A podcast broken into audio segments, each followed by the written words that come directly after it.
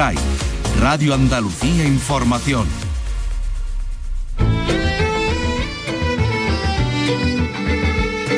En RAI, Andalucía es cultura. Con Vicky Román.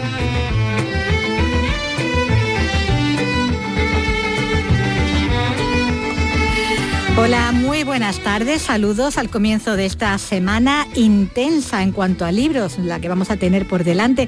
Como vamos a ver ya desde el inicio en este lunes en el que, tras los aplazamientos de estas dos últimas ediciones, al fin se celebra la Feria del Libro de Sevilla. Una feria que vuelve a la calle, a la plaza, además con una nueva dirección y enfoque, ¿verdad, Carlos? Carlos López, ¿qué tal? Buenas tardes. Hola, buenas tardes. Efectivamente, la Plaza Nueva acogerá una nueva edición de la Feria del Libro de Sevilla que se celebrará, bueno, pues desde este jueves 21 hasta el 1 de noviembre. Se recupera así la presencialidad con 44 casetas y más de 150 actividades. Y con novedades, por ejemplo, se ha sustituido el pregón por una charla abierta con el escritor Javier Cerca. Además, ha elegido el lema Una vida en cada página, que hace referencia bueno, al poder terapéutico de la lectura. Por supuesto, contará con la presencia de firmas internacionales Además de cerca, nombres como Mauricio Vicental, Benjamín Prado, Karina Sainz Borgo o la autora de moda en Francia, Fátima Das.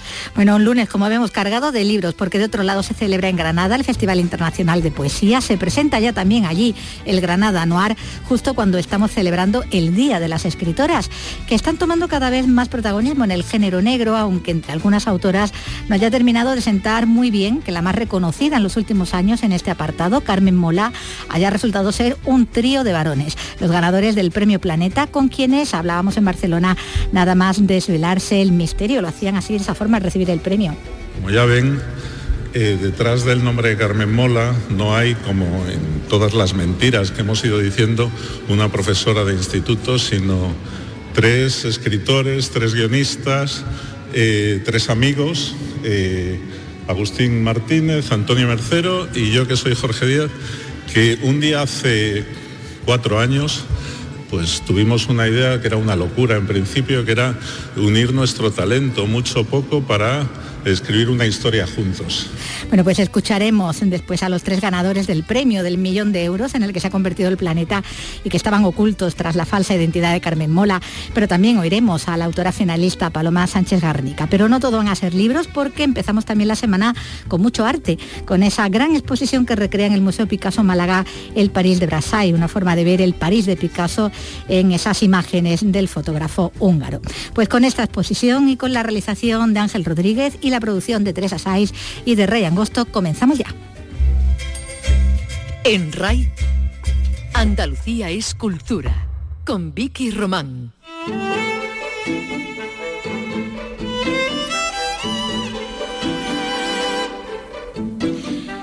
Y para empezar, como decíamos, nos situamos en el Museo Picasso Málaga, donde esta tarde se inaugura la exposición que dedican al artista húngaro Brassai, uno de los más reconocidos fotógrafos europeos de la primera mitad del siglo XX. Una muestra que se abre al público desde mañana y que estará abierta hasta abril del próximo año y de la que tiene los detalles Alicia Pérez. El París de Brassai, foto de la ciudad que amó Picasso, invita a pasear por el Sena, pero también muestra el París de los lupanares y los mercados. Brassai contribuyó con su obra a crear esa imagen universal de la ciudad eterna. Picasso lo consideró el mejor fotógrafo de su obra. La muestra incide en la relación profesional y personal entre ambos artistas. José Lebrero es el director artístico del Picasso Málaga. Lo que creo que tiene interés es pasearse por esta exposición y, y detectar esa, digamos, sensibilidad, esa antena compartida por ellos y otros artistas para dar cuenta de que el mundo estaba cambiando, de que la intelectualidad era otra. La exposición sobre Brassai, seudónimo de Yula Olas, organiza 240 fotografías, dibujos y esculturas. Su sobrino inaugura esta tarde la muestra. Además de las fotografías, pues este Brassai le enseñó también sus dibujos y fue entonces cuando Picasso le dijo que él pues estaba eh, trabajando, él eh, estaba explotando una mina de plata cuando lo que tenía era una mina de oro. La exposición permanece abierta al público desde mañana y hasta el próximo 22 de abril. No, la verdad es que el sobrino de Brasil ha contado cosas muy interesantes en la charla que ha mantenido con nuestro compañero de Málaga, Barto Martos. Eh, él ha charlado largo y tendido, como decimos, con el sobrino del artista. Una charla que recuperaremos también eh, en estos días, ya que acaba de comenzar, como decimos, se inaugura esta tarde, mañana se abre al público esta, esta importante muestra. Y de Málaga nos vamos a Granada. 70 invitados de 11 nacionalidades participan en el Festival Internacional de Poesía de Granada, que hoy también ha comenzado.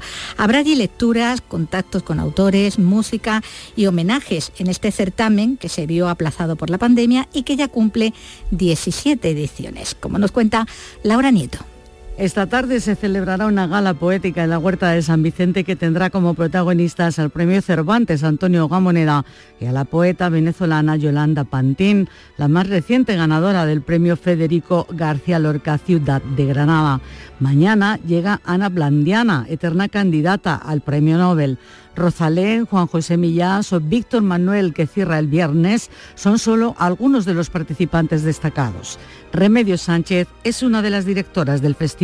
Hemos convertido a Granada en el epicentro de la, poesía porque nuestra intención es que se visibilice desde toda Europa y sobre todo desde nuestros hermanos de Latinoamérica, nuestros hermanos en la lengua, el compromiso de una ciudad, que es la ciudad de Federico, con lo que implica la literatura y sobre todo con lo que implica la poesía.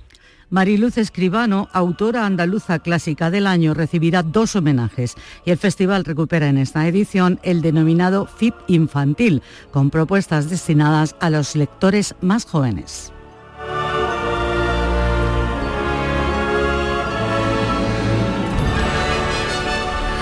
Bueno, en Granada todo ya van listo para que ese comienzo del Festival Internacional de, Poesía y en Sevilla ahora sí, ya la Feria del Libro vuelve prácticamente a la, normalidad. La Plaza Nueva va a coger 44 casetas, aunque no va a ser la única ubicación porque habrá actividades también en más espacios. De los detalles de esta edición que ya comienza, eh, nos da cuenta Carlos. Pues sí, efectivamente. Se ofrece, por ejemplo, más de 50, 150 actividades en, en 12 días.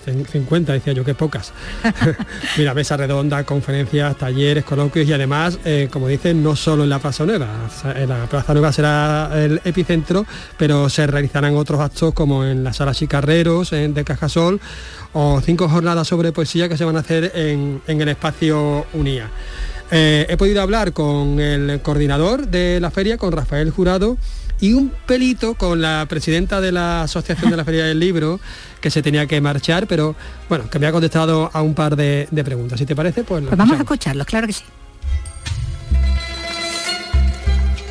Efectivamente, habrá feria del libro que se traslada este año al otoño. Pasamos de la primavera al otoño. Me encuentro con el coordinador, con Rafael Jurado. Hola, buenas tardes. ¿Qué tal? Buenas tardes. Bueno, un cambio de fecha que no por eso va a perjudicar a la feria este año. No, pensamos que octubre es un muy buen mes para la ciudad, esperamos que también lo sea para los libros y evidentemente estábamos condicionados por, por, la pandemia, no se puede hacer en las fechas habituales en primavera, lo trasladamos a otoño y bueno, creemos que para empezar hay ganas de feria, y expectativas y si el buen tiempo nos acompaña, pues esperamos que sea una feria no te voy a decir con normalidad, pero casi casi. Porque el eslogan tiene mucha pegada, una vida en cada página, ni más ni menos. Sí, efectivamente, como tú bien dices, apelamos un poquito al sentimiento porque bueno, mm, hemos pasado una época difícil, estamos saliendo de ella, pero todavía hay secuelas. El libro ha formado parte de, esta etapa, ha acompañado en la pandemia, ha tenido la lectura, ha sido un, arma terapéutica y queríamos seguir incidiendo en eso. ¿Por qué? Primero, por reivindicar el, papel que ha jugado el libro y segundo, para que no se olvide, es decir, para que el libro nos siga acompañando, sea ese, ese compañero para la soledad, para momentos de diversión, para evadirnos, para vivir aventuras, en definitiva, para tener una vida en cada página. Eh, Rafael, sin destripar nada, estamos hablando de armas terapéuticas, precisamente una de las actividades va por ese, en ese sentido, ¿no? Sí, efectivamente. Eh, vamos a abrir comentando también cómo eh, los libros han estado en los, en los, hospitales. Nos parecía interesante, sobre todo pues dar esa pequeña pincelada, pero que fuese en el acto inaugural. Porque vamos a hablar de, precisamente una iniciativa que ha habido en un hospital eh, sevillano, eh, la creación de una biblioteca para, enfermos de, de, COVID. ¿Y qué novedades presenta la feria de este año? Bueno, como he comentado anteriormente, vamos a incluir algunas actividades que son más propias de, evento cultural que de feria del libro. ¿no?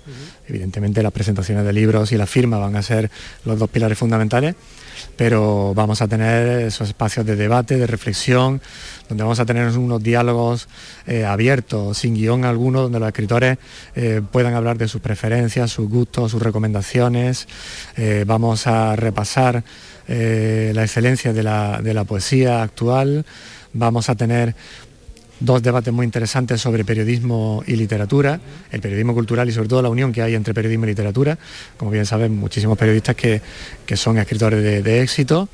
Y luego un, cuarto debate eh, que nos aporta la Casa de, los Poetas, que es también colaborador habitual y que se suma con, dos mesas muy interesantes. Este año no hay pregón, pero sin embargo hay un encuentro con Javier Cercas. Sí, bueno, eh, la verdad que lo, lo de Javier Cercas surgió porque estábamos buscando una figura que lo aunase, lo aunase todo, es decir, calidad literaria, que fuese, tuviese éxito en ventas y luego que yo creo que, como me comentaba hablando un, escritor muy conocido, me decía, Javier cerca de nuestra generación es el escritor que va a trascender. Entonces creo que para la feria es un lujo abrirse, abrirla con, con Javier Cercas. Casualmente está el estreno de la película y oye, mira, nos viene francamente bien como publicidad. Pues mira, película precisamente el cine también tiene este año muchísimo protagonismo, ¿no? Porque, por ejemplo, Gervasio Iglesias presenta su libro, ahí se va a hacer algo también para recordar a Fernando Fernán Gómez. Efectivamente, dentro de las temáticas que tenemos, el cine va a tener, va a ocupar su lugar.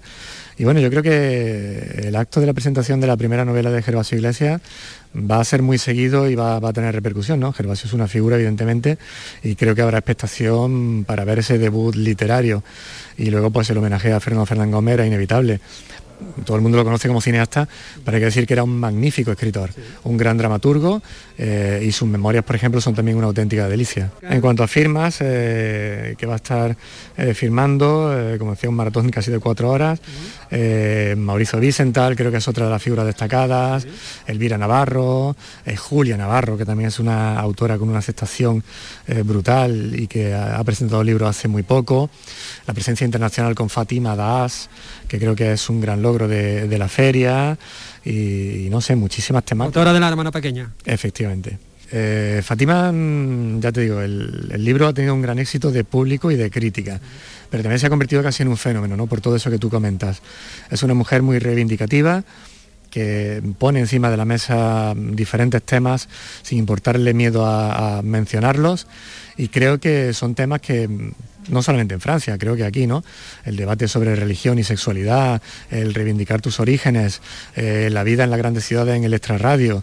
Es decir, son temas que llegan mucho y que están escritos de forma muy potente en su novela. Se clausura la feria con, un acto entre Benjamín Prado y Rebeca Jiménez, ¿no? Efectivamente, es un recital poético musical. Eh, ellos llevan ya tiempo haciéndolo, incluso Benjamín combina con otros músicos. Creo que hace poco ha estado en, eh, en las Islas Canarias con Miquel Erenchu. Pero bueno, empezaron haciéndolo juntos y creo que es un cierre eh, muy bonito para, esta feria del libro, combinar eh, música y, poesía y con dos figuras de, este nombre. Acabamos de conocer los ganadores del, premio Planeta, un premio que este año pues, ha doblado prácticamente su dotación y uno de los argumentos que se daban era que, que la venta del libro, la industria del libro, pues estaba creciendo. ¿Ustedes perciben esto? Sí, sí, tenemos datos más fiables que, en los últimos años el libro ha incrementado sus ventas y es uno de los sectores culturales que mejor ha resistido la pandemia. Por ejemplo, el cine, las artes escénicas se han resentido muchísimo más, ¿no? El libro como es otro formato y, evidentemente ha funcionado francamente bien. Y bueno, pues me parece fantástica la iniciativa, ¿no? De invertir eh, ganancias en, en algo que a fin de cuentas pues es llamativo y que puede también arrastrar a ventas a, otros libros y a otras editoriales. Bueno, también me encuentro con la presidenta de la Asociación de la Feria del Libro de Sevilla, con la señora Esperanza Alcaide. Hola, buenas tardes. Buenas tardes. Bueno, Esperanza, este año eh, la feria se traslada de mayo a, a, otoño y recordamos que dentro de siete meses, o sea, a la vuelta de la esquina, otra feria. Crucemos los dedos de que no haya rebrotes, de que no pase nada. A mí ya me cuesta trabajo hacer cálculos a mucho tiempo, pero la idea es esa, la idea es volver a, nuestro, a nuestra fecha habitual y tomar la plaza en mayo, como siempre. Espera una buena respuesta del público, ¿no? Pues nada más que tiene que mirar las calles y las ganas que tiene la, ciudadanía de, hacer cosas y de, los programas culturales se están llenando y las cosas que hacemos en las librerías se, se llenan y tienen éxito. Entonces la plaza imagino que tiene muchas ganas como además mm, es cuando salen todas las novedades, la fecha esta, pues, y vienen muchos autores, gente muy interesante. Espero que sí, que la plaza se llene. Desde el próximo jueves, desde el 21 de octubre. El próximo jueves hasta el 1 de noviembre. Muchas gracias por atendernos. A vosotros. Bueno, pues ya vemos que hoy ha dado comienzo la, la Feria del Libro de, Sevilla, también el Festival Internacional de, Poesía de Granada, como contamos al principio, pero allí también en Granada se ha presentado lo que va a ser el séptimo festival, la séptima edición del Festival de Género Policíaco Negro, el Granada Noir, que se va a poder celebrar presencialmente la última semana de octubre. Detalles que nos trae Jesús Reina. El género negro siempre tiene algún asesinato incierto y su detective aleatorio, pero la trama se pierde en los entresijos de una sociedad corrupta, sucia, marginal, violenta o sencillamente criminal. No falta la dama, de verdad o falsa, pero intrigante siempre. Los policías, tanto inútiles como capciosos. Los políticos poderosos que pasan por la historia a su antojo. Y los auténticos protagonistas que son la crítica, el desarraigo y la noche sin luna propicia para el delito. El género negro dispara contra el corazón del establishment y la pistola humeante nos deja olor a pasiones insalubres, porque no hay nadie bueno del todo y casi todos son un poco malos. Gane el que gane y acabe como acabe, lo negro siempre es oscuro, como los bares. Nos lo ha dicho Jesús Lenz, cinéfilo, escritor y organizador. Procuramos hacer un tipo de festival que sea divertido, que sea ágil, que sea dinámico. Esa parte de ir a los bares, eh, que parece una tontería, pero que no lo es, ¿no? Ese de con quién te tomaría una caña. Pues no es lo mismo escuchar a Tony Gil o a Marta Robles o a Cristina Higuera mm, en un salón que tomándote una cerveza con ellos, ¿no? La expo titulada Frankenstein resuturado, el cómic Traspaso de Teresa Valero, la novela Nunca sabes quién llama de Mar Moreno, sí, sí, la que fue presidenta del Parlamento. El catalán Carlos Zanón, que es el premio Granada Noir de este año, también abogado, por cierto, que entre pleito y pleito gana premios literarios. O la presentación de una guía sobre la Granada Negra. Todo ello entre los callejones del Albeicín y el Realejo del 25 de octubre al 1 de noviembre en Granada, por supuesto. Bueno, gracias a Jesús Reina que nos daba, como decíamos, detalles, pero también le ponía bastante literatura a ese relato que nos hacía de esta nueva edición del Granada Anual. Y seguimos hablando de libros porque hoy lunes, 18 de, octubre, se celebra el Día de las Escritoras, que está dedicado en esta edición a la figura de la escritora Carmen Laforet, con motivo de cumplirse ahora el centenario de su nacimiento. El Centro Andaluz de las Letras celebra esta tarde, con este motivo, el Día de las Escritoras, un acto en su sede en Málaga, como nos cuenta en esta ocasión Rosa Rico. El hijo de la escritora, Agustín Cerezales, presentará el libro de Carmen Laforet, Vista por sí misma, publicado por la editorial Destino. Será esta tarde a las siete y media en el CAL. Nos acercará a su universo literario y a su vida personal, sus circunstancias y sus puntos de vista a través de fragmentos de su obra, fotografías o de anécdotas. El Centro Andaluz de las Letras viene desarrollando una programación titulada Diálogos en el Tiempo que busca recuperar a escritoras del pasado a través de creadoras actuales. La programación del Día de las Escritoras se completa con la conferencia homenaje a Carmen Laforez a cargo de Santiago Losada Maldonado el 20 de octubre. Ambas actividades se celebrarán en la sede del Centro Andaluz de las Letras en Málaga. Bueno, 3 y 18 minutos de la tarde, como decimos, se celebra el Día de las Escritoras y por cierto se ha montado un cierto revuelo y división de opiniones entre estas al conocerse que una de las más vendidas, autora de novela negra, no fuera una mujer, sino tres hombres, guionistas y escritores, todos ellos bien conocidos. Así hay autoras que lo aceptan con naturalidad, una ficción mal dentro de las ficciones entre las que todos y todas se mueven, y otras que en cambio esgrimen una lectura más airada denunciando heteropatriarcado y machismo en el mundo editorial y literario. Cosa de los seudónimos que pueden deparar sorpresas ocultando bajo un nombre masculino a una mujer o a la inversa y por los motivos más variados. La cuestión es que se falló el planeta, el de más expectación de estos últimos años, desde el momento en el que se anunció el aumento de dotación la víspera, eso de ponerlo en el millón de euros, superando el Nobel ya desde este mismo año. La elección del ganador obviamente tiene que estar a la altura de esa sorpresa inicial y desde luego en cuanto a sorpresa, superó el efecto ya logrado porque sí que resultó un sorpreso. No ya el hecho de que lo ganara Carmen Mola, misteriosa bestseller, sino que tras ese nombre se ocultaran Jorge Díaz, Antonio Mercero y Agustín Martínez, con quienes hablábamos ya a la mañana siguiente del premio, enfrentados a una gira tan atípica como todo lo que ha rodeado esta edición. Pues veremos a ver cómo van saliendo las cosas. Nosotros de momento un poco asustados, pero, pero vamos, iremos, iremos sacándola adelante seguro. Sí, sí, no, no, no nos ha dado tiempo todavía a procesar, ¿eh? estamos todavía asimilando qué, qué va a ser de nosotros. Bueno, con muchas ganas de empezar la gira, vamos a ver cómo es esta gira de- del planeta, lo intensa que resulta, seguro que lo pasamos muy bien. Paloma y la Sí, sí, pero los voy a controlar seguro porque tengo a Laura Francia a mi lado, o sea que no, pero con muchas muy buenas expectativas y, y bueno, con algo insólito de, de tres ganadores en uno y bueno, compartir vivencias porque al final de la promoción también se trata de eso, no solamente de hablar de nuestras novelas, sino de compartir muchas vivencias y de, bueno, yo creo que de hacer al final amigos, porque aquí o salimos a tortas o nos hacemos amigos, no tenemos otra. Bueno, pues esperamos que salgáis muy, muy amigos, ¿no? Ya, ya se nota que hay, hay una, una buena sintonía, ¿no? Entre todos. Eh, decíamos que es inédito, ¿no? Eso de una, de una gira de, de cuatro, porque, bueno, aquí todo, todo es inédito en realidad, ¿no? Empezando también por, por tener un triple ganador, se puede decir, y que además haya sido eh, quienes se ocultaban bajo un seudónimo que, que ya era famoso, que ya era conocido, pero que estaba ese misterio, ¿no? En torno a... Y, bueno, claro, ha sido un seudónimo mm, ocultando otro seudónimo, o sea que a la hora de, de- de desvelar que- quién estaba nos encontrábamos con otro, ¿no? Y eso ha sido cuanto menos una cosa extraña, ¿no? Desvelar dos seudónimos en la misma gala, ¿no? Yo tenía miedo a ver si nos perdemos en la mitad y acabamos sin salir nosotros. ¿Quiénes sois, no? Sí, sí.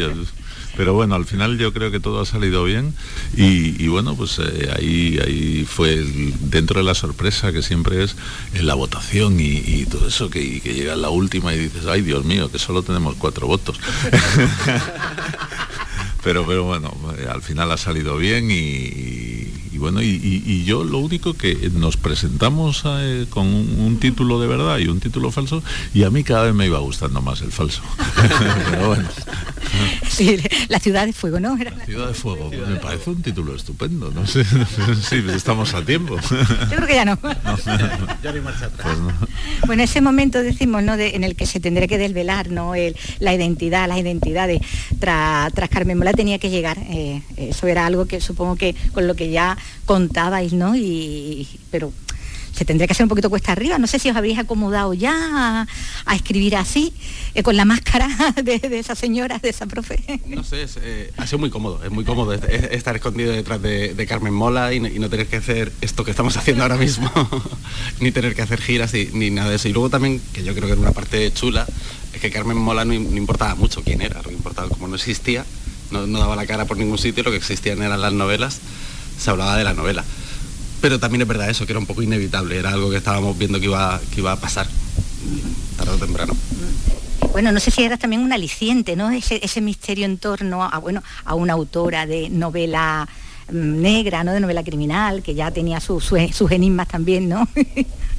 Bueno, yo creo que en principio a la editorial le parecía que era una desventaja que no hubiera un autor o una autora que pudiera dar la cara y hacer promoción. Pero una otra cosa es que del defecto se consiguiera hacer virtud y se jugase a ese misterio ¿no? de quién será Carmen Mola. Bueno, pues eh, ha salido así y nosotros hemos estado muy bien tapaditos. Ahora nos toca dar la cara y hablar de nuestros libros y remar como cualquier escritor de la promoción y, y yo creo que estará bien. Sí, bueno, eso era a nivel editorial, pero a nivel de público, no sé si también mm, ese misterio era algo que también mm, iba a favor, ¿no? De que, de que al público le, eh, le interesara o le intrigara y, ya de entrada pues mm, entrara en la, en la novela. ¿no? Hemos hecho con, Carmen Mola, ¿no? Eh, se ha ido convirtiendo en un personaje más. y entonces hemos, hemos dado entrevistas, hemos hecho biografías, que, que no siempre eran las mismas, además. Y, y sí, ¿no? O sea, se ha convertido como un personaje de ficción más. Bueno, era parte de- de- del juego. No sé si Jorge. Sí, no, eh, hay que tener en cuenta que llevamos eh, cuatro años con Carmen Mola, o sea, hemos pasado por todo tipo de etapas. Eh, había etapas que nos preocupaba más, que nos preocupaba menos, que después durante cuatro años, al habernos hecho muchas entrevistas y no siempre contestarlas el mismo, eh, Carmen Mola ha tenido cosas que, que dices, pero ¿cómo ha dicho esto? Si yo dije el otro día aquello otro. No sé. Qué de Carmen Mola, ¿no? Esta mujer tiene un poco de, está un poco desdoblada, ¿no? ¿Cuántos hijos, ¿Cuántos hijos dijimos que teníamos? ¿Dos o tres? pero bueno. Bueno, en, este tiempo, en estos cuatro años de los que estamos hablando, eh, no habéis dejado tampoco de escribir en solitario, digamos, eh, bajo vuestras propias identidades. Eh, bueno, con Antonio Mercer hablamos hace mucho de, de Pleamar, de, la novela. tenías, bueno, tenías Monte Perdido, Agustín, y también estaba de actualidad. Y a Jorge Díaz lo echábamos de menos después de Cartas de Palacio, de Tengo en ti todos los sueños del mundo, pero no dejaba de escribir, evidentemente, pero se notaba, ¿no? Así un poquito. No, escribía, escribía Carmen Mola y después también nosotros pues siempre eh, nos hemos ganado la vida haciendo guiones de televisión y entonces he escrito guiones de televisión, vamos, era una cosa que a mí eh, había gente que me decía, oye, ¿cómo es que ya no escribes? Y yo decía, pues si no he escrito más en mi vida. Pero bueno, eh, me lo he pasado bien, que es lo que, lo que cuenta. Es lo que cuenta, además de, además de verdad. Bueno, en la literatura hay algunos mm, precedentes, ¿no? Ya sabemos de, autoría doble, ¿no? Eh, ocultas o, sin, sin, ocultar, pero eso, lo que es la escritura a cuatro manos, no es tan normal que sea seis, ¿no? Se, se puede decir, pero sí que es habitual el trabajo en equipo mm, de los guionistas. Y vosotros que venís de ese mundillo, que sois guionistas, en eso sí contabais con esa experiencia, quiero decir cómo se trabaja eh, e, en equipo, ¿no? Cómo se pueden coordinar, cómo se pueden dividir el trabajo, ¿no? Bueno, con mucha, con mucha buena voluntad, con, mucha mano izquierda y, sobre todo eh, hablando mucho, discutiendo mucho las tramas eh, y, bueno, pues al final no es tan difícil. O sea, de hecho estamos pensando en escribir una novela entre seis. Más difícil todavía, ¿no? la vida. Pero bueno, eso se pasa ya como un equipo de... y vamos a proponerle a Paloma que escriba una con nosotros ahora, ya vamos a hacer el pase previo. Ahora sois cuarteto. puedo, en una sala reunidos todos con tabaco es imposible A eso lo lleva mal, ¿no? Que fumen, ¿no? Porque soy que es fumadora, ya se lo he dicho. Digo, es lo, de las pocas cosas que tolero, así que, que, no tolero. Por lo tanto, eh, bueno, lo, lo tendríamos muy difícil o escribir en el exterior y eso en primavera primavera. Bueno, estamos acostumbrados ya con la pandemia a estar todo con exteriores. No sé si hay algo que, eh, que aporte cada uno de un modo más, más personal, más propio y que se pudiera... Mm, no sé, identificar dentro de las novelas de, Carmen Mola. Vosotros lo, lo, podríais decir, oh, esto es muy Mercero, esto es muy Jorge. Yo supongo que nosotros sí lo notamos, pero, pero en, realidad hay como una mezcla y al final que, que creo que todo se amalgama todo, y entonces tampoco sabes ya muy bien si pasa esto. Esto lo escribí yo, lo escribió Jorge, lo escribió Antonio. No, lo, bueno, es que al final se te olvide quién ha escrito cada cosa. Empiezas teniendo muy muy clara cuál es tu aportación y cuando ya van pasando las versiones ya realmente no te acuerdas de qué parte hiciste tú, qué parte hizo el otro. Al final es todo de Carmen Mola, ¿no? que es, el bonito milagro que se genera aquí, ¿eh? que con tres personas muy distintas a la hora de escribir han encontrado una, un perfil ¿no? de escritora muy definida, que es, que es el de Mola, y, funciona muy bien, son libros todos muy homogéneos. Yo os voy a decir una cosa, yo después de leer varias versiones siempre al final digo, lo mejor es mío. lo haya escrito quien lo haya escrito. Que lo mejor ni tuyo, ¿no? No, no, no, suele serlo, pero vamos, yo, digo, esta frase qué buena es, pues es mía.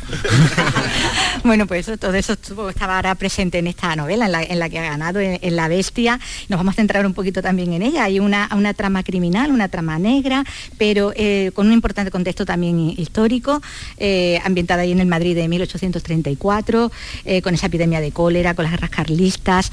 ¿Qué nos podéis contar a ese respecto? De ese trasfondo, ¿no? También histórico que tiene. Es, una, es un año realmente connotadísimo, un año que, de que en el momento en que lo encontramos, cuando estábamos buscando sobre qué época escribir, nos volvió locos. Eh, bueno, la epidemia, la epidemia de cólera nos puede traer a todos recuerdos, pero esa ciudad que todavía está cercada, que existe la cerca, la muerte del rey eh, Fernando VII todavía reciente, las intrigas políticas que hay al respecto, bueno, y que de hecho eh, generan una guerra carlista al respecto de la sucesión, toda, todo el rollo de las tertulias de café, las conspiraciones, mm, esa ciudad llena de barro que todavía no está ni delimitada las aceras, que hay que, hay que desplazarse en carrozas o caminando como la gran mayoría de la población. No sé, era como una ciudad a medio hacer, Madrid, nada que ver con, con lo que fue pocos años después, no digo ahora, pocos años después. Había, es una, ciudad muy violenta, muy pobre, con unas diferencias de clases bestiales y en todo ese marco meter una, una trama criminal de un asesino en serie que está, que está matando niñas y que secuestra además a la hermana de la protagonista, una, dos hermanas huerfanitas, pues nos parecía que tenía ya los ingredientes de, de Carmen Mola que nos interesan. Ten en cuenta que aquí estamos mezclando la, la novela policíaca o el thriller con la novela histórica. Eso es una novedad en Carmen Mola, es un salto que hacemos y necesitábamos que fueran muy poderosas las dos patas de la novela. Dickensiano había llegado a decir. Sí, no sé, no, no sé si nos estamos pasando Dickens por la trituradora de, de- de Carmen Mola. Sí, sí. Y luego sobre ese fondo ¿no? de, la, de la novela yo creo que lo que hay, que sé si es la influencia de Dickens o lo que sea, pero yo creo que hay una galería de personajes muy, muy interesante. La niña, la prota, Lucía es un personaje que, creo que vas con ella, pero luego está Diego, un periodista ahí que, que, quiere, que quiere triunfar de, alguna forma, un amigo suyo que es donoso, eh, un fraile, en fin, una, serie de personajes que van habitando la novela y que vas viajando con ellos por ese Madrid que al final yo creo que, por encima de la, ambientación y de, todo ese trasfondo es lo que te engancha la novela, lo que, te, deja pegado a la bestia. Sí, eh, lo, lo que están diciendo mis compañeros, y un año que eh, muchas veces cuando estábamos estudiándolo y viendo y leyendo documentación, tenía algunas cosas que eran muy distintas a la actualidad, pero también tenía otras que eh, tenían algunas similitudes, algunas similitudes eh, lejanas y deformes, pero, pero que nos hacía pensar que tampoco estábamos tan lejos. O sea, eh, que han pasado, no sé, 170 años, pero había cosas en las que nos recordaba mucho a la época actual. Bueno, en, la- en lo que sería la, la parte histórica, ahí sí tiene mm, más precedentes ¿no? con, con tu obra, ¿no? Sí, eh, lo que pasa yo nunca había, me había ido al siglo XIX, o sea, eh, yo me había especializado un poco en mis novelas en el primer tercio del 20 y en este eh, pues, eh, pues es un salto hacia atrás, pero, pero que me lo he pasado muy bien porque además el siglo XIX para mí es como nuestro gran desconocido, o sea, porque eh, siempre estudiamos hasta, hasta la guerra de la independencia y después ya saltamos a, Cuba, ¿no? Al desastre del 98. Y todo el siglo que es apasionante, guerras carlistas, eh, revoluciones, eh, todo eso mm, siempre nos lo saltamos. Y, poniendo, o sea, yo por ejemplo descubrí aquello que decían que si quieres saber de algo lo que tienes que hacer es escribir una novela sobre eso, pues descubrí lo que eran las guerras carlistas. Sí, yo sabía que había habido guerras carlistas, pero yo tampoco sabía muy bien lo que era el carlismo, tenía alguna noción y, y resulta que es una época apasionante. O sea, creo que volveremos a esa, a esa época, tanto personalmente cada uno como, como a lo mejor Carmen Mola vuelve a- al siglo XIX, no, no lo sé todavía. Empezar a vestir, a vestir como en el siglo XIX ahora, directamente. Te vas a poner ya en ambiente, ¿no? Eso sí es lo que iba a, a comentar, porque bueno, es una novela en la línea de lo que los lectores de, de Carmen Mola puede esperar, ¿no? Aunque tenga eh, ese, ese a- añadido, ¿no? De, de- de inédito de, de contar con esa trama histórica de trasfondo y, y no sé si se puede, y es también lo que pueden seguir esperando eh, los lectores, porque bueno, ya más, casi más contestado, ¿no? Porque eh, una vez desvelada la incógnita va a seguir Carmen Mola, ¿no? Esperamos que sí, esperamos que Carmen Mola siga muchos años, muchas novelas y a ver si con incluso más lectores de los que ha tenido hasta ahora, ¿no? de que hay- habrá nuevos a nuevo público, pero vamos, que estamos muy contentos con, con el que vea. Y frente a Carmen Mola, los tres autores que le dan vida, tenemos como finalista una autora real, está así, Paloma Sánchez Garnica, que ganó ya en Sevilla el Fernando Lara de novela hace unos cuantos años y que en esta ocasión ha quedado finalista con otra historia que como la ganadora nos lleva a un pasado, aunque más reciente, con otro joven buscando su hermana y que es el protagonista de este relato. Sí, es eh, Yuri Santa Cruz, que es el personaje principal. eh, em, pierde o, se ve su familia em, separada porque por, por- a consecuencia de la revolución rusa y de la guerra civil que, que la sigue en 1921 eh, consiguen salir una parte de la familia de Rusia pero otra parte eh, quedan allí atrapados. Y Yuri Santa Cruz eh, tiene una obsesión vital que es volver a, buscar a su madre y a su hermano. Pero pasan los años, él se hace adulto, porque esto le ocurre con 13 años, y, en 1933 recala en Berlín eh, justo en, el mes en que eh, empieza todo, eh, cuando Hitler es nombrado canciller, y precisamente para empezar, para acceder con más facilidad a Rusia, piensa que en, Alemania tiene, puede tener más facilidad, y es testigo de nuevo de mm, la el, veneno del odio y del fanatismo eh, que se empieza a extender claramente a partir de ese 30 de enero de 1933 cuando, cuando empieza todo, ¿no? Y, y, precisamente en ese mismo día es cuando él conoce a la mujer de la que se enamora apasionadamente, una mujer equivocada e inalcanzable, y de un comunista, un joven comunista, que serán dos personas cruciales en su vida. Bueno, estaba presentada con un seudónimo donde ya el apellido era un guiño ¿no?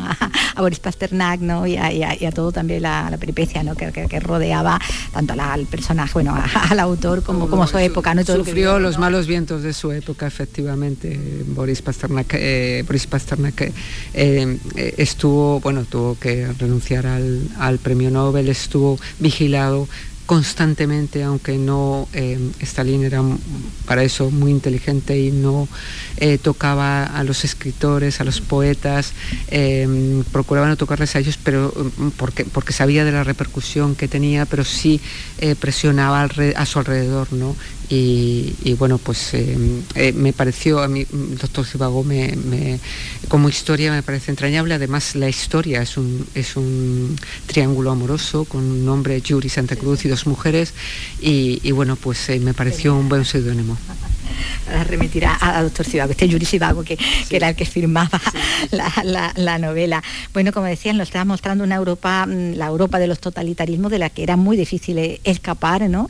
En ese momento, tal como se estaba extendiendo su, su manto, es la crónica de una época que invita sobre todo de reflexionar sobre ello, sobre el pasado y sobre lo que tiene de, bueno, de que, lo puede influir también en el futuro si no se ha aprendido de todo lo, vivido. ¿no? Sí, el peligro siempre existe. Esas dos décadas de los años 20, eh, después de la, época de entreguerras, eh, la Primera Guerra Mundial cambió eh, la, estructura mental, social y política y territorial de, Europa, se hizo muy mal. El, final de la guerra, la, la paz o mal llamada paz eh, se, hizo, se cerró muy mal, no se cerraron heridas y se dejó a, un país como Alemania en un estado de vulnerabilidad, la sociedad alemana, que llevó al final a, que se agarrasen, los ciudadanos alemanes se agarrasen a un ser tan...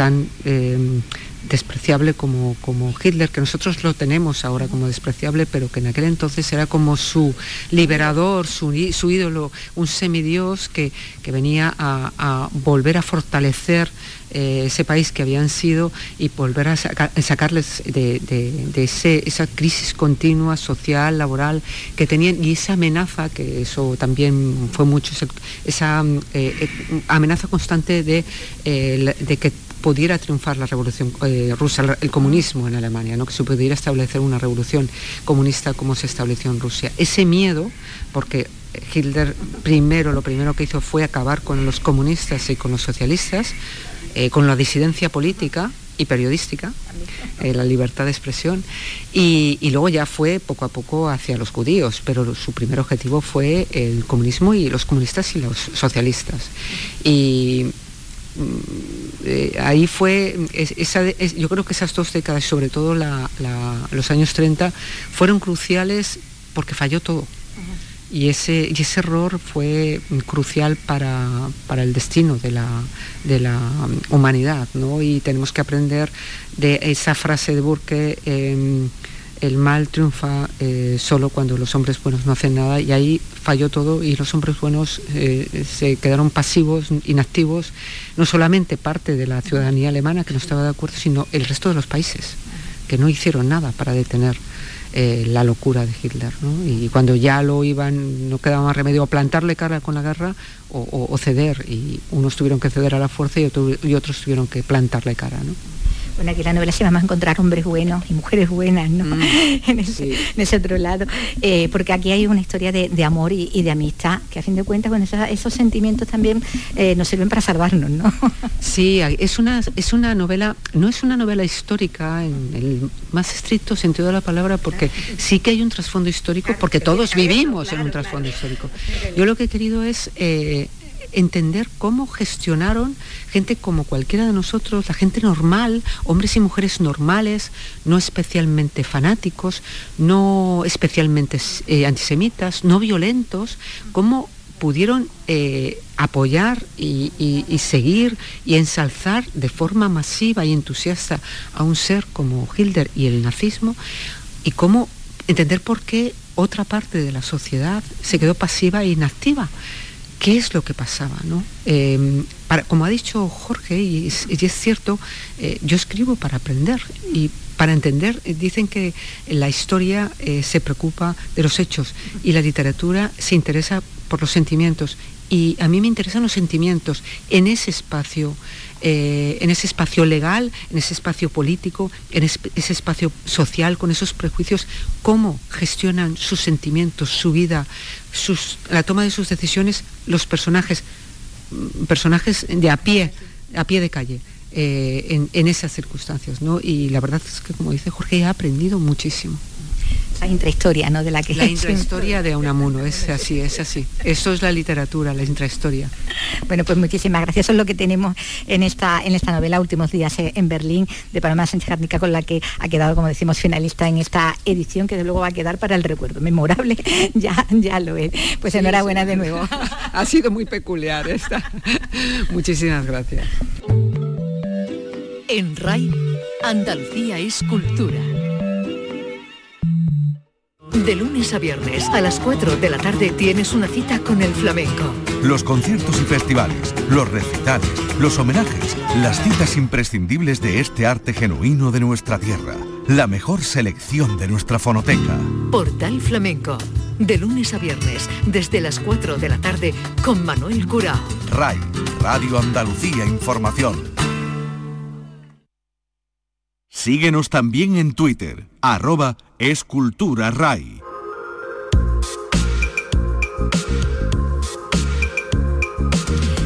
3 y 42 minutos de la tarde, cambiamos ya radicalmente de asunto, nos ocupamos del diseño y de la cultura digital porque van a inundar Sevilla desde este próximo jueves con más de 30 creativos y artistas internacionales en lo que va a ser una nueva edición presencial del Festival OFF. Efectivamente, vuelve la presencialidad al Festival Internacional de Creatividad, Diseño y Cultura Digital de Sevilla en su cuarta edición que se celebrará en Fibes, en el Palacio de Exposiciones y Congresos del 21 al 23 de octubre es decir, desde el jueves al sábado, una cita de la que hablamos con su directora, con Virginia Moriche, que tenemos hoy con nosotros en el estudio. Hola Virginia, ¿qué tal? Muy buenas tardes. Buenas tardes, ¿qué tal? bueno, se recupere, tenemos muchas ganas todos, ¿no? La, presencialidad. Apostáis entonces por, por lo físico, por y además que tener físicamente a los vectores participantes, ¿no? Del festival, público, artistas, creativos, todos juntos, ¿no? Sí, creemos que, bueno, en este sector mucha de la gente está detrás de, bueno, detrás de sus ordenadores, en sus estudios.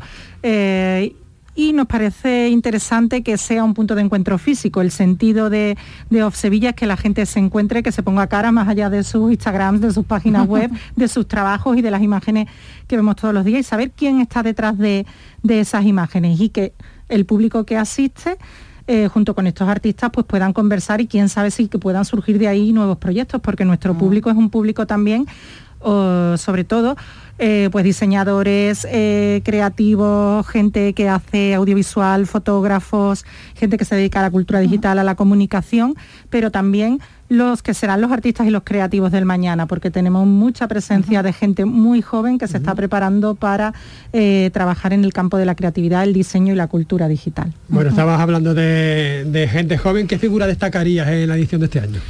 Destacar una figura es, complicado. Figuras varias, las que tú, quieras. Es que hay un ramillete bueno para. vale, pero sí. No te pongas en un compromiso. pero bueno, estamos hablando, si estamos hablando de gente joven, por ejemplo, sí que me gustaría destacar, por ejemplo, la figura de Alejandro Corea, que bueno es de Huelva, pero está afincado en Sevilla Y para que os hagáis una idea de cómo, cómo ha sido la trayectoria de este chico tan joven, es que bueno, él hizo con su trabajo fin de grado, realmente arrasó eh, llenó la ciudad de palabras como eh, quejío, pero también de figuras eh, de, nuestra, de nuestra cultura, reivindicando realmente nuestra modalidad lingüística y también nuestra, nuestra gran cultura. ¿no? Habla tu andaluz es su proyecto y este proyecto precisamente sirvió de inspiración a la agencia que realizó una de las campañas que creo que se han llevado más premios este año, en esa en la que se reconstruye a Lola Flores con mucho poderío. con campo, vamos. sí, sí. y ahora nada más y nada menos que está en una de las agencias más importantes de, Andalucía, el Golpe Creativo. Y bueno, después voy a hablar de voy a hablar de andaluces, pero si queréis luego doy algunos nombres internacionales. Tenemos a León Estudio, que desde San Fernando eh, realiza proyectos para todo el mundo. Él, por ejemplo, ha estado nominado a un premio Emmy. La animación, ¿no? Sí. Y ha, hecho, por ejemplo, la secuencia de créditos de The Crown, ahora que acaban de anunciar que van a volver a Sevilla, pues fijaros, ¿no? Hasta dónde llega el talento andaluz. Y luego desde fuera tenemos a gente que viene desde Londres, desde Berlín, desde Ámsterdam, eh, gente que tiene de Barcelona, Valencia, Madrid, gente que tiene sede, estudios con sede en Los Ángeles, Nueva York, París y una amplia gama también, desde agencias de publicidad como Kesselan Kramer, Zoom in Tokyo, hasta videoartistas como Jean-Paul Frenet, hasta gente que diseña objetos maravillosos desde lo cotidiano, como pueden ser eh, Sara Eilenberger, la, ilustradora Petra Erickson, en fin, que yo creo que tenemos un amplio ramillete. Ahora, que menciona a Sara Eilenberger y Petra Erickson, bueno, habéis apostado por mirada más arriesgada, ¿no? Este año también. Sí, eh, la verdad es que después de casi un año, bueno, casi un año no, casi dos años, perdón, que pierdo la cuenta, casi dos años en nuestra casa, un poco aburrido, pues lo que queríamos ahora mismo es esa explosión de creatividad, pero miradas de riesgo originales con personalidad que realmente agiten nuestras mentes.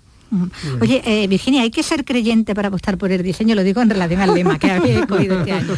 Bueno, eh, hay que creer en la, creatividad para, venir a OZ, pero ya te digo que puede venir cualquier persona curiosa, interesada por el mundo de la, de la imagen, por la por la comunicación, por la animación, es bienvenida a OFF. De hecho, cada vez el público eh, se abre más y viene gente de otras muchas disciplinas, por ejemplo, artes escénicas, danza, incluso tenemos gente vinculada al flamenco. Pues, desarrolla eso, gente vinculada al flamenco, cuéntame, cuéntame. Sí, que, vienen, tocado un tema que, vienen, como participantes, que vienen como participantes. Me tocan la fibra, me tocan la fibra. o sea, vienen como público, perdón. Vienen como, público. sí, cada vez el público se está abriendo más porque al final la creatividad es algo con lo que trabaja mucha gente. Porque es algo cotidiano también al final la, creatividad. Totalmente. Cualquier persona creo que puede llevarse algo de OZ y puede buscar inspiración en OZ. Y además, para aquellos que quieran, o sea, porque para aquellos que quieran como iniciarse, tenemos algunas actividades gratuitas el jueves día 21, porque viernes y sábado sí que hay que sacarse eh, la entrada para asistir, pero por ejemplo el jueves vamos a tener la proyección de un documental eh, rediseñando el mañana que está coproducido por IKEA y que va a ser de acceso gratuito a las 7 de la tarde en Fibes. Y vamos a tener luego un coloquio con mucha de la gente que participa en este documental, que son figuras internacionales del campo del diseño, la arquitectura, incluso la pedagogía, porque parte de una idea, es decir, desde el diseño se puede construir un futuro mejor, un futuro más sostenible. ¿Y se puede construir? Eh, desde el hombre, por eso se plantea la cuestión, sí se puede construir. Yo creo que sí, que desde el diseño, porque al final creatividad, innovación y responsabilidad tienen que ver mucho con el diseño del mañana. Y sobre esos tres elementos se construye esta teoría de cómo hacer más sostenible el futuro a través del diseño, que al final son creaciones, ¿no? De diferentes tipos, desde la arquitectura hasta los objetos cotidianos con los que, eh, con los que convivimos o con los que realizamos acciones cada día, son diseño también, ¿no?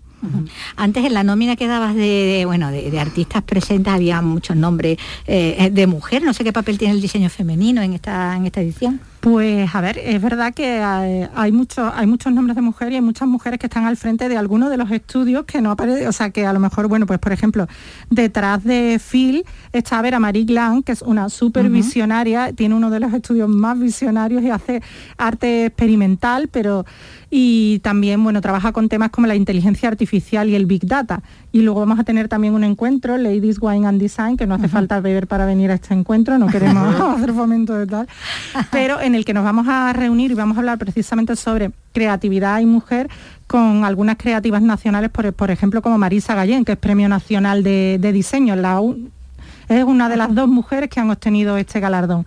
Y realmente, bueno, es que es verdad que no, o sea, no es premeditado, pero es que hay mucha gente, hay muchas mujeres buenas haciendo cosas muy buenas, entonces, claro, eh, las traemos porque lo que hacen merece mucho la pena y porque realmente va en esta línea de programación de miradas arriesgadas de personalidades muy potentes, ¿no? Por ejemplo, eh, tenemos también a Marie Boulanger, una tipógrafa que bueno, a mí me parece una super crack, ¿no? Ella, de hecho, creó una tipografía para el Día Internacional de la Mujer eh, que se llama Vulva y que precisamente pues reivindica toda una serie de cuestiones del posicionamiento de la mujer en el mundo, en el mundo actual, porque hay algo también muy importante, ¿no? Frente a ese concepto, a lo mejor nosotros nos movemos a caballo un poco entre el arte, la publicidad, pero también el compromiso social, frente a ese eh, concepto de que la, publicidad es banal o superflua o busca solamente lo comercial. Ahora mismo justo estamos en un cambio totalmente de paradigma, ¿no? Ya llevamos unos años con eso, las marcas se asocian a valores y por eso contratan a artistas o se sirven de artistas para realizar sus trabajos. Entonces, la mayoría de la gente que viene a OS tiene proyectos personales, pero también los llaman grandes marcas para que mm, realicen eh, campañas para ellos, precisamente por su valor artístico. Bueno, pues de todo esto vamos a tener una, buena muestra, como decimos en esta nueva edición de este Festival Internacional de Creatividad, Diseño y Cultura Digital, una nueva edición del Festival OFF, eh, hasta el 23 de este mes en el FIBES, en el Palacio de Exposiciones y Congresos, como nos ha contado con detalle la directora de esta cita, Virginia Moriche. Muchísimas gracias por venir y contarlo. Gracias a vosotros. En RAI Andalucía es cultura, con Vicky Román.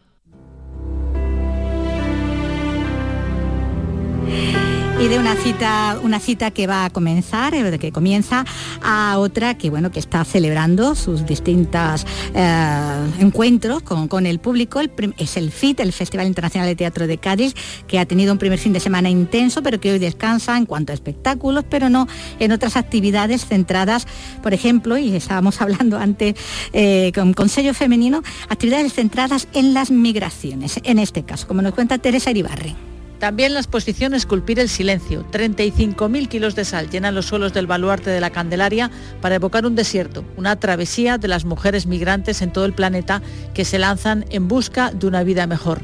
A raíz de los encuentros con estas mujeres, la artista visual Tamara Cubas junto con el dramaturgo Gabriel Calderón, han creado un relato que se puede escuchar a través de voces grabadas. Considero que estas mujeres tienen un poder impresionante de arriesgarse, un pulso, una pulsión de vida que las hace como desarrollar estrategias para para continuar con la vida. La mayoría de ellas con las cuales me, voy encontrando son mujeres que inclusive atraviesan solas. Me refiero que ha cambiado mucho, históricamente, social y políticamente, que hace que estas mujeres ya no sigan a sus hombres, sino que mujeres que dicen basta por alguna razón y se aventuran a eso. Y durante todo el festival se proyectan en el ECO cortometrajes producidos por la compañía peruana Teatro La Plaza, coincidiendo con la celebración del bicentenario de la Declaración de Independencia de Perú. Di permiso hasta las 11 de la noche. Yo le hablé a mi mamá, mi mamá había salido de viaje, pero llegó esa noche. Es una revisión de la historia del país desde perspectivas feministas. Calzón Rojo es este corto que escuchan. Yo tenía conocimiento, mi hija me pidió permiso. Salió con él. Quedó de regresar a las 11 de la noche. Pero como yo había llegado de viaje, me quedé dormida. No me percaté. Y cuando me desperté vi que mi hija no estaba.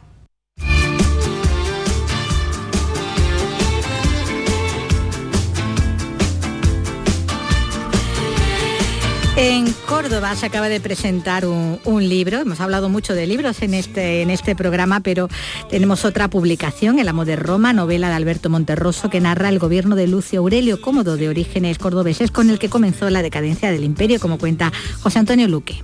Se trata del último de los emperadores antoninos, la dinastía del siglo II, el siglo de oro del imperio, que comenzó con Nerva, Trajano, Adriano, Antonio Pío, Lucio Vero y Marco Aurelio, y fue precisamente el hijo de este último, del emperador filósofo de la buena voluntad, quien resultó más déspota y puso los cimientos de la caída del imperio romano. Lucio Aurelio Cómodo, oriundo como Antonio Pío de la localidad cordobesa de Espejo. Alberto Monterroso. Aunque Marco Aurelio es originario de, de Espejo, nace en Roma, Cómodo también, digamos que ambos son oriundos de, Córdoba, ¿no? De la Bética, ¿no? Tenemos, en ese caso tendríamos a dos emperadores oriundos de Córdoba, que serían quizás el mejor y si no el peor, uno de los peores, ¿no? De, Roma. Monterroso es doctor en Filología Latina y ha publicado, entre otros libros, también en Almuzara, Séneca, La sabiduría del imperio.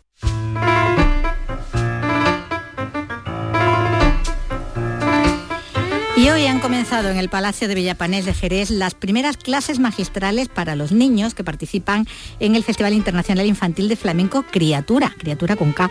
Pablo Casano, Pablo Casano ha estado allí en el aura viendo cómo, cómo se trabaja con los niños. Este es el sonido de la clase de taconeo impartido esta mañana por Chiqui de Jerez a medio centenar de niños venidos desde Dinamarca, Suecia y Noruega.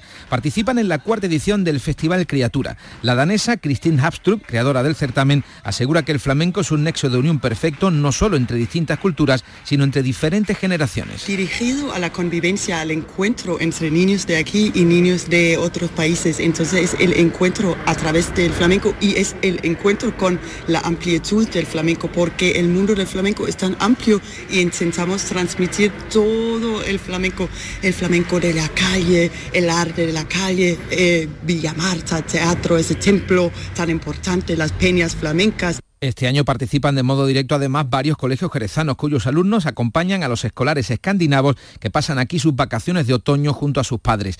La novedad de este año será el miércoles en el Colegio Luis Vives en Jerez. Un caballo de la Real Escuela bailará flamenco al son de la guitarra en directo de Paco Cepero. Creo que, que hay que ayudar y sobre todo los que ya tenemos una edad y, tenemos reconocimiento, pues mira, que vean que, uno está al lado de, de las nuevas generaciones, hay que aportar cada uno su granito de arena. Entonces yo, yo hombre, cuando me, tocan, eh, por lo que me ha dicho, de, que niños y van, van influyendo en, crear una expectativa para las nuevas generaciones, oye, que les guste lo nuestro, pues mira, sobre todo una, señora que, que tan lejos y se haya preocupado por el flamenco, pues hay que ayudarla. El festival va a finalizar el sábado con un flash mob flamenco protagonizado por los niños que se va a desarrollar en las calles del centro de Jerez.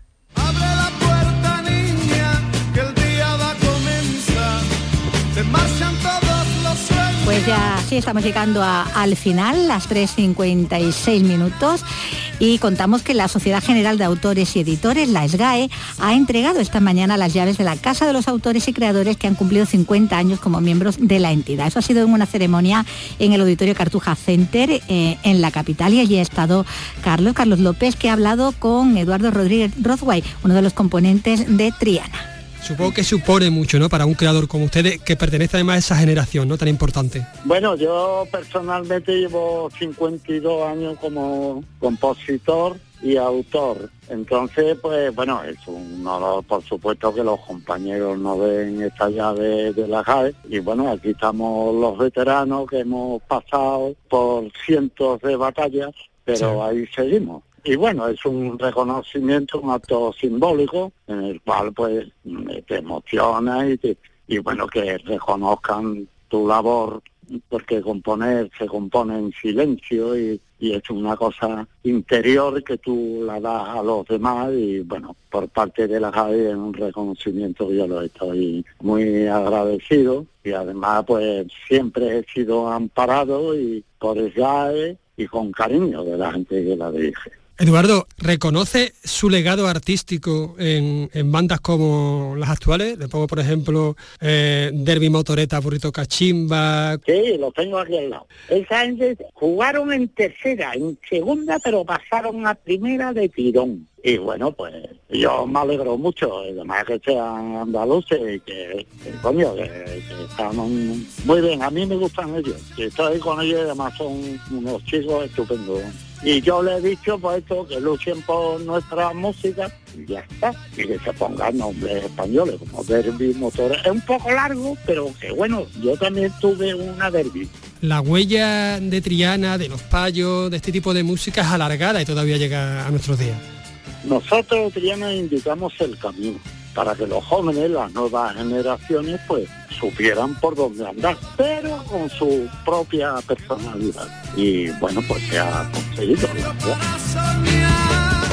Este reconocimiento a estos veteranos con más de 50 años eh, en la SGAE, como los de Triana, de Alameda, eh, García Román, cineastas también como García Pelayo, todos ellos objeto de este bonito homenaje en el Cartuja Center en Sevilla. Pues con ellos hemos llegado también al final por hoy, volvemos mañana a la misma hora.